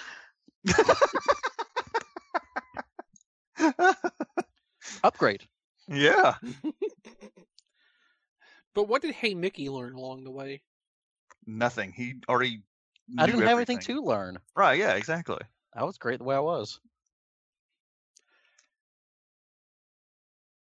Yeah, I'm just not sure who that makes you in the grand scheme. Picard, because Picard never learned anything. Yeah. I learned that I love dune buggies No, you don't learn that until after the show. and some unsafe velocities. Those are the best velocities, especially when they're warp ten. Why did you get a warp ten in a dune buggy? You know what we did? We watched all of Star Trek the animated series. We did, and we podcasted Uh about it too. Yeah. Which I'm still going to claim we're the only podcast to ever do that, Seems like a safe bet, and not one that I'm going to bother to research. right? Because that would just ruin it. And that would be effort. Look, the point is, you know that we're the only podcast that's ever talked about all of Star Trek the animated series. You don't need to research it because you know it's the truth. Yeah. I'm gonna put that on my resume from now on. Researching it just acknowledges the possibility that you could be wrong, which just is unfathomable. Well, all research I'm going to do is uncover more evidence of how right I am, and that's just arrogant. Oh, That's just yeah, yeah. Yeah, That's you're, just you're- overkill. You're, practicing humility, and that's good. Yes. It's like, yeah, I know I'm right. I don't need to prove it. Right. That would make you feel bad. This is why Hey Mickey and I can stay friends. because we're both equally deluded. Yes. In very similar ways. Uh, entertaining ones, so that's okay. But in not the same but in but uh not so much similar that you just hate each other's uh guts to the point where uh you don't want to be together at all. We didn't say that. Assumes facts, not in evidence. yeah, do you really think they're ever going to speak to each other after this night? No. Well, I mean, they're certainly not reading to get on Skype with him ever again. Mm-hmm. Scott, tell Fort Max to tell XV that I'm done with him. Hey, Fort Max, could you tell XV that Hey Mickey's done with him? Hey XV Scott's done with you. This is the worst game of telephone ever. hey, Mickey, can you ask Scott to ask Fort Max why Scott is done with me? Fort Max, uh, XP wants to know why Scott is done with me. You know. Oil? Uh, I'm not even talking to myself anymore.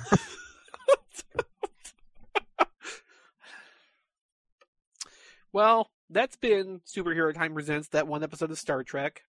Thanks for being with us for the last hundred episodes over probably two and a half years, considering all the breaks we take. And for those of you who have joined us ever since we started this back in 2010, what the hell is wrong with you?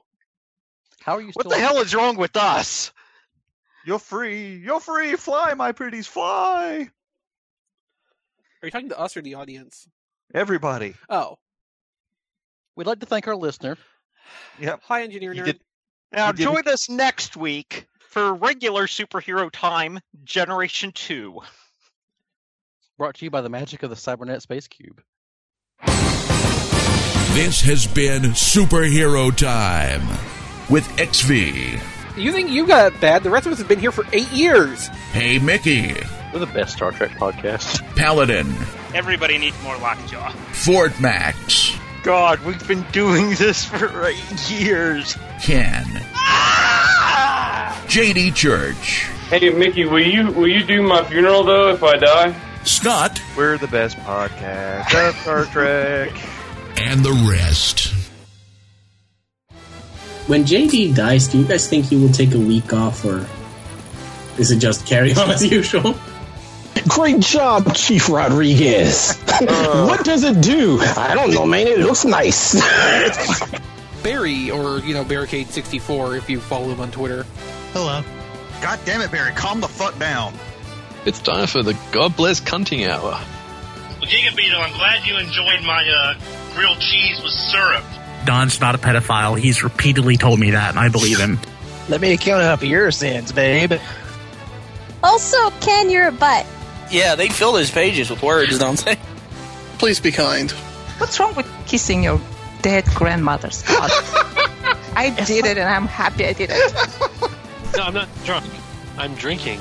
But it's also not bus. It's it's Lord Taco. That's at Lord Taco on Twitter. wow. Surprise.